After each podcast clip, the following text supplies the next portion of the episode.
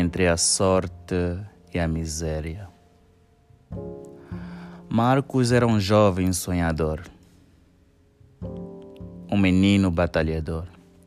Quando era garoto, ele sonhava ser astronauta, mas isso criava um embaraço na mente das pessoas, até porque ele nasceu numa comunidade pobre. Os seus pais caminhavam aos poucos para a miséria, em passos lentos, mas um dia chegariam lá.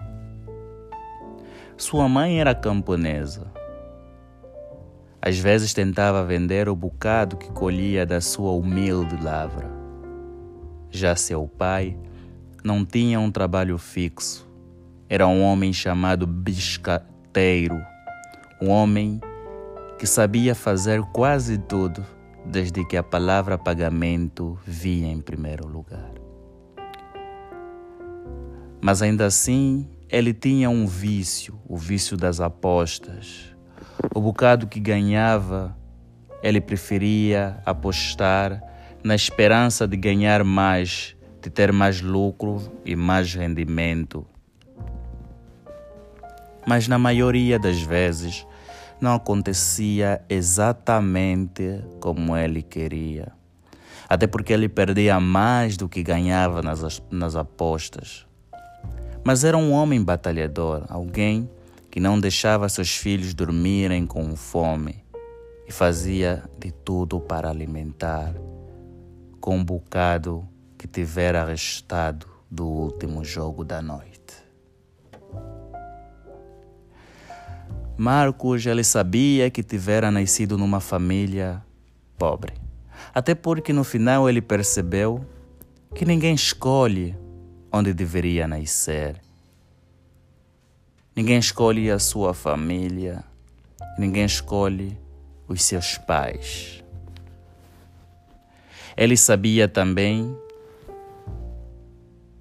que ele era um jovem lutador, que os sonhos o alimentavam, que a vontade de viver era maior que a esperança em morrer preso na pobreza que seus pais tivera plantado durante todo este tempo. Certo dia, ele simplesmente decidiu fazer uma coisa diferente. Sair de casa aos 16 anos de idade. Era uma loucura para os vizinhos. O seu pai já não aguentava mais gritava com ele e dizia: Se atravessares esta porta, eu vou parar de chamar-te meu filho, Marcos. Até porque parece que já não obedeces ninguém, nem mesmo Jesus Cristo. Mas eu vou orar para ti. Eu vou desejar sempre o melhor, independentemente da decisão que você tomar. Mas, se saíres, não voltarás mais. E se ires, não me chame mais de pai.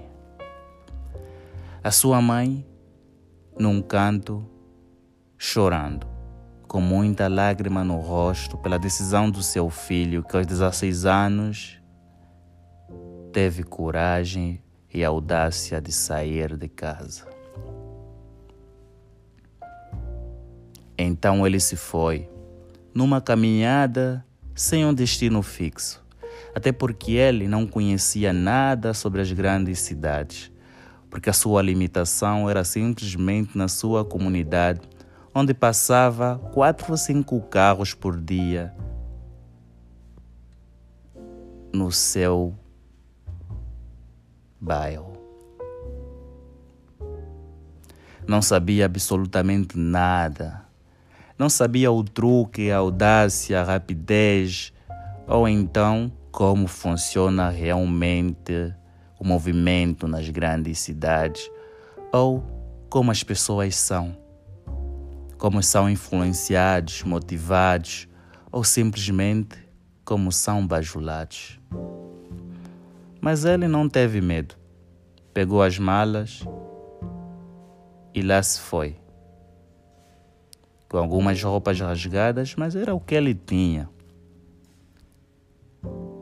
No primeiro dia não sabia onde dormir, então decidiu dormir por debaixo de uma ponte, até porque era um local mais seguro e fazia menos frio que a parte superficial da ponte.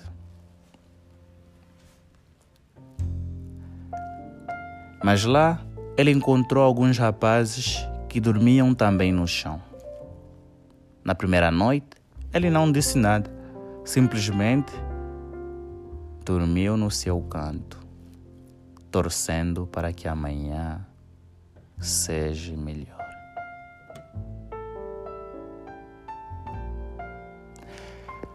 A noite foi passando e a tranquilidade também. Numa noite silenciosa, onde o barulho vinha dos carros e dos motores das grandes empresas que funcionavam até às 5 horas da manhã. Às 7 horas, ele não se acordou, porque o galo não tocou como foi, ou como era, ou como ainda é na sua pequena e nobre comunidade.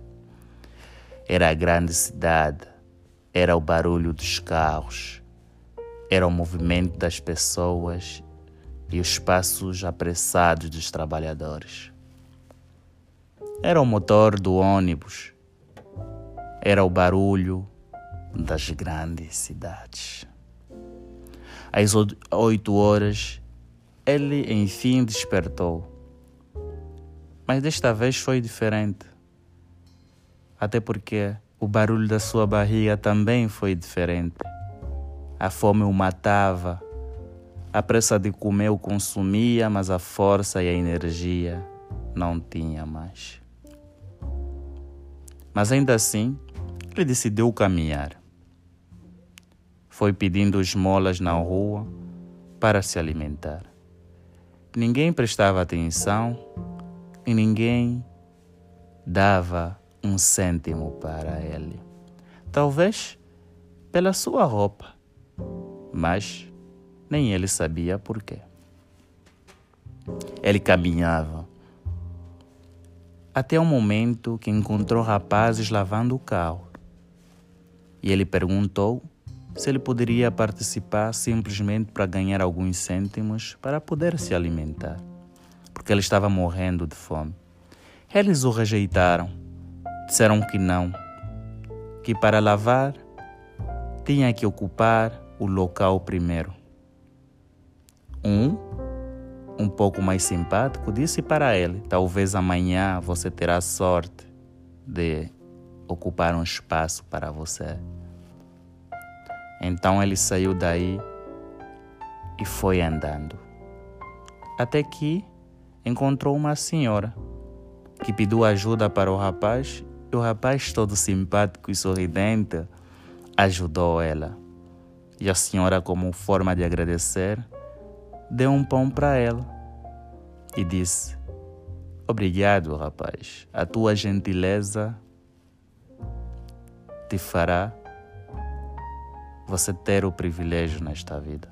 Ele não ligou, até porque naquele momento o mais importante era a sua barriga. Era o barulho estranho, esquisito, que ele não estava acostumado a ouvir. Ele nem sabia que tanta fome criaria esse embaraço em seu estômago. Ele, todo feliz, com seu pão na mão, foi caminhando, comendo, cantando e lembrando dos momentos que tivera passado com seus irmãos lá na sua comunidade. É, já eram três semanas e as coisas não mudavam. A rotina era a mesma, a frustração também, e a barriga não parava de o incomodar. Ele começou a sentir a responsabilidade de se responsabilizar por ele mesmo. Sentia a voz do seu pai na sua cabeça e a tristeza de sua mãe no seu coração. Ele queria voltar, mas sabia e lembrou de tudo que seu pai o disse. Então isso criava medo no seu estômago e frustração na sua cabeça. Ele disse que ele era capaz então decidiu continuar. Andar na grande cidade. Decidiu porque ele queria ser diferente, ser, ser alguém, ser uma pessoa diferente e melhor que seu pai. É, um ano e meio já tivera passado e a sua barriga cantava na mesma. Mas era simplesmente porque ele tivera dormido tarde, porque Marcos lavava carro e dormia na casa de uma senhora aonde ele trabalhava como auxiliar de limpeza. A sua mente nem estava aí. Ele trabalhava mas a sua mente estava ao além. É, cinco anos tivera passado. Quando avistei ele, ele estava conduzindo um carro. Eu perguntei: Marcos, de quem é este carro? Ele, todo sorridente, com roupas novas, disse: É do meu patrão. Teu patrão? Como assim? É, é que a senhora onde eu trabalhei por dois anos e meio, no final decidiu que eu poderia trabalhar com seu marido na empresa, até porque ela deu conta que eu tinha muito mais a oferecer que limpar o seu chão em casa. Então ela contratou uma senhora para isso e disse ao seu marido que me ensinasse a conduzir. Me meteram numa escola de condução por três meses e fiquei o motorista dele. Hoje me sinto feliz, mas não realizado. Sinto um vazio. Às vezes tento enviar um bocado de dinheiro que eu ganho para minha família, mas acho que não é o suficiente. Até porque eu sei que a minha mãe precisa muito mais. O meu pai, ele se vira. Ele é um homem. As apostas que ele faz eu sempre contestei, mas talvez um dia ele ganhe. Eu disse: calma, Marcos, calma. A vida não para por aqui. Eu sei como você é um jovem motivado e batalhador. Usa a tua motivação para o bem. Continua batalhando para chegar ao além. Mas não esqueça, às vezes terás que tomar decisões complicadas, terás que cair, mas levanta-se e usa tudo que você sabe para recomeçar. E lá eu fui, ele todo sorridente disse: Edson, eu disse, sim, Marcos, você não muda, né? Eu disse, como assim? Você e os teus conselhos. e ele sorriu. Eu disse: Imagina e lembre-te, não é um conselho, é um aviso, Marcos. Ele todo feliz disse: Você, Edson, você já ganhou. o tempo foi passando e dez anos se passou. recebo uma carta na minha casa e estava escrito: Venho por meio desta convidar o senhor Edson da Silva para fazer parte do meu casamento. Assinados Marcos. eu todo feliz, eu disse: Ah, o garoto vai se casar. Faz cinco anos que não o vejo. Como é que ele tá, será? Então, eu tirei o meu último terno da mala. Peguei a gravata que meu pai me deu no Natal passado como presente e coloquei. Todo feliz, decidi ir. Uma festa grande, flores em todos os sítios. Até parecia que era mais um convite do presidente da República uma casa bonita, uma noiva encantadora. E Marcos, três quilos? Não, eu acho que é 13 quilos a mais. Eu olhei para ela e disse: Oh, Marcos, olhando para ti, até diria que viraste um ministro. Ele sorriu e disse: Não, não seria um ministro, até porque eles nem ganham 5% do que eu ganho. Eu fiquei sem palavras. Nem sabia o que responder. Olhei para ele, sorri e disse: Parece que a sorte jogou ao teu lado. Ele, feliz, disse: Talvez sim, talvez não. Até porque acho que a sorte não ocupou tanto lugar. Foi mais a audácia, a perseverança e talvez um bocado de truques de magia. Eu disse tudo bem. Desejo ter um bom casamento e que continuem vos amando. Eu disse aquilo sem saber se existia amor mesmo, até porque era a primeira vez que eu tivera visto a noiva e ele também, depois de cinco anos, né? Eles se casaram e dias depois eu recebo a notícia.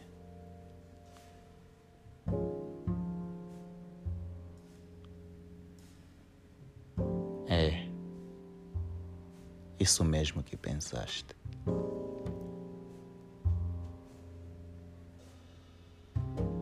Ela estava triste, super embaixo. Eu queria entender a história, queria entender o porquê. Eu me questionei como era possível, mas não tive resposta.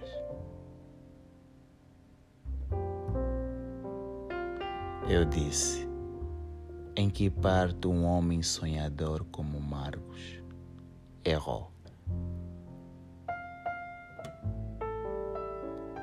Muita ambição, más companhias, caminhos errados. Em que parte? E até hoje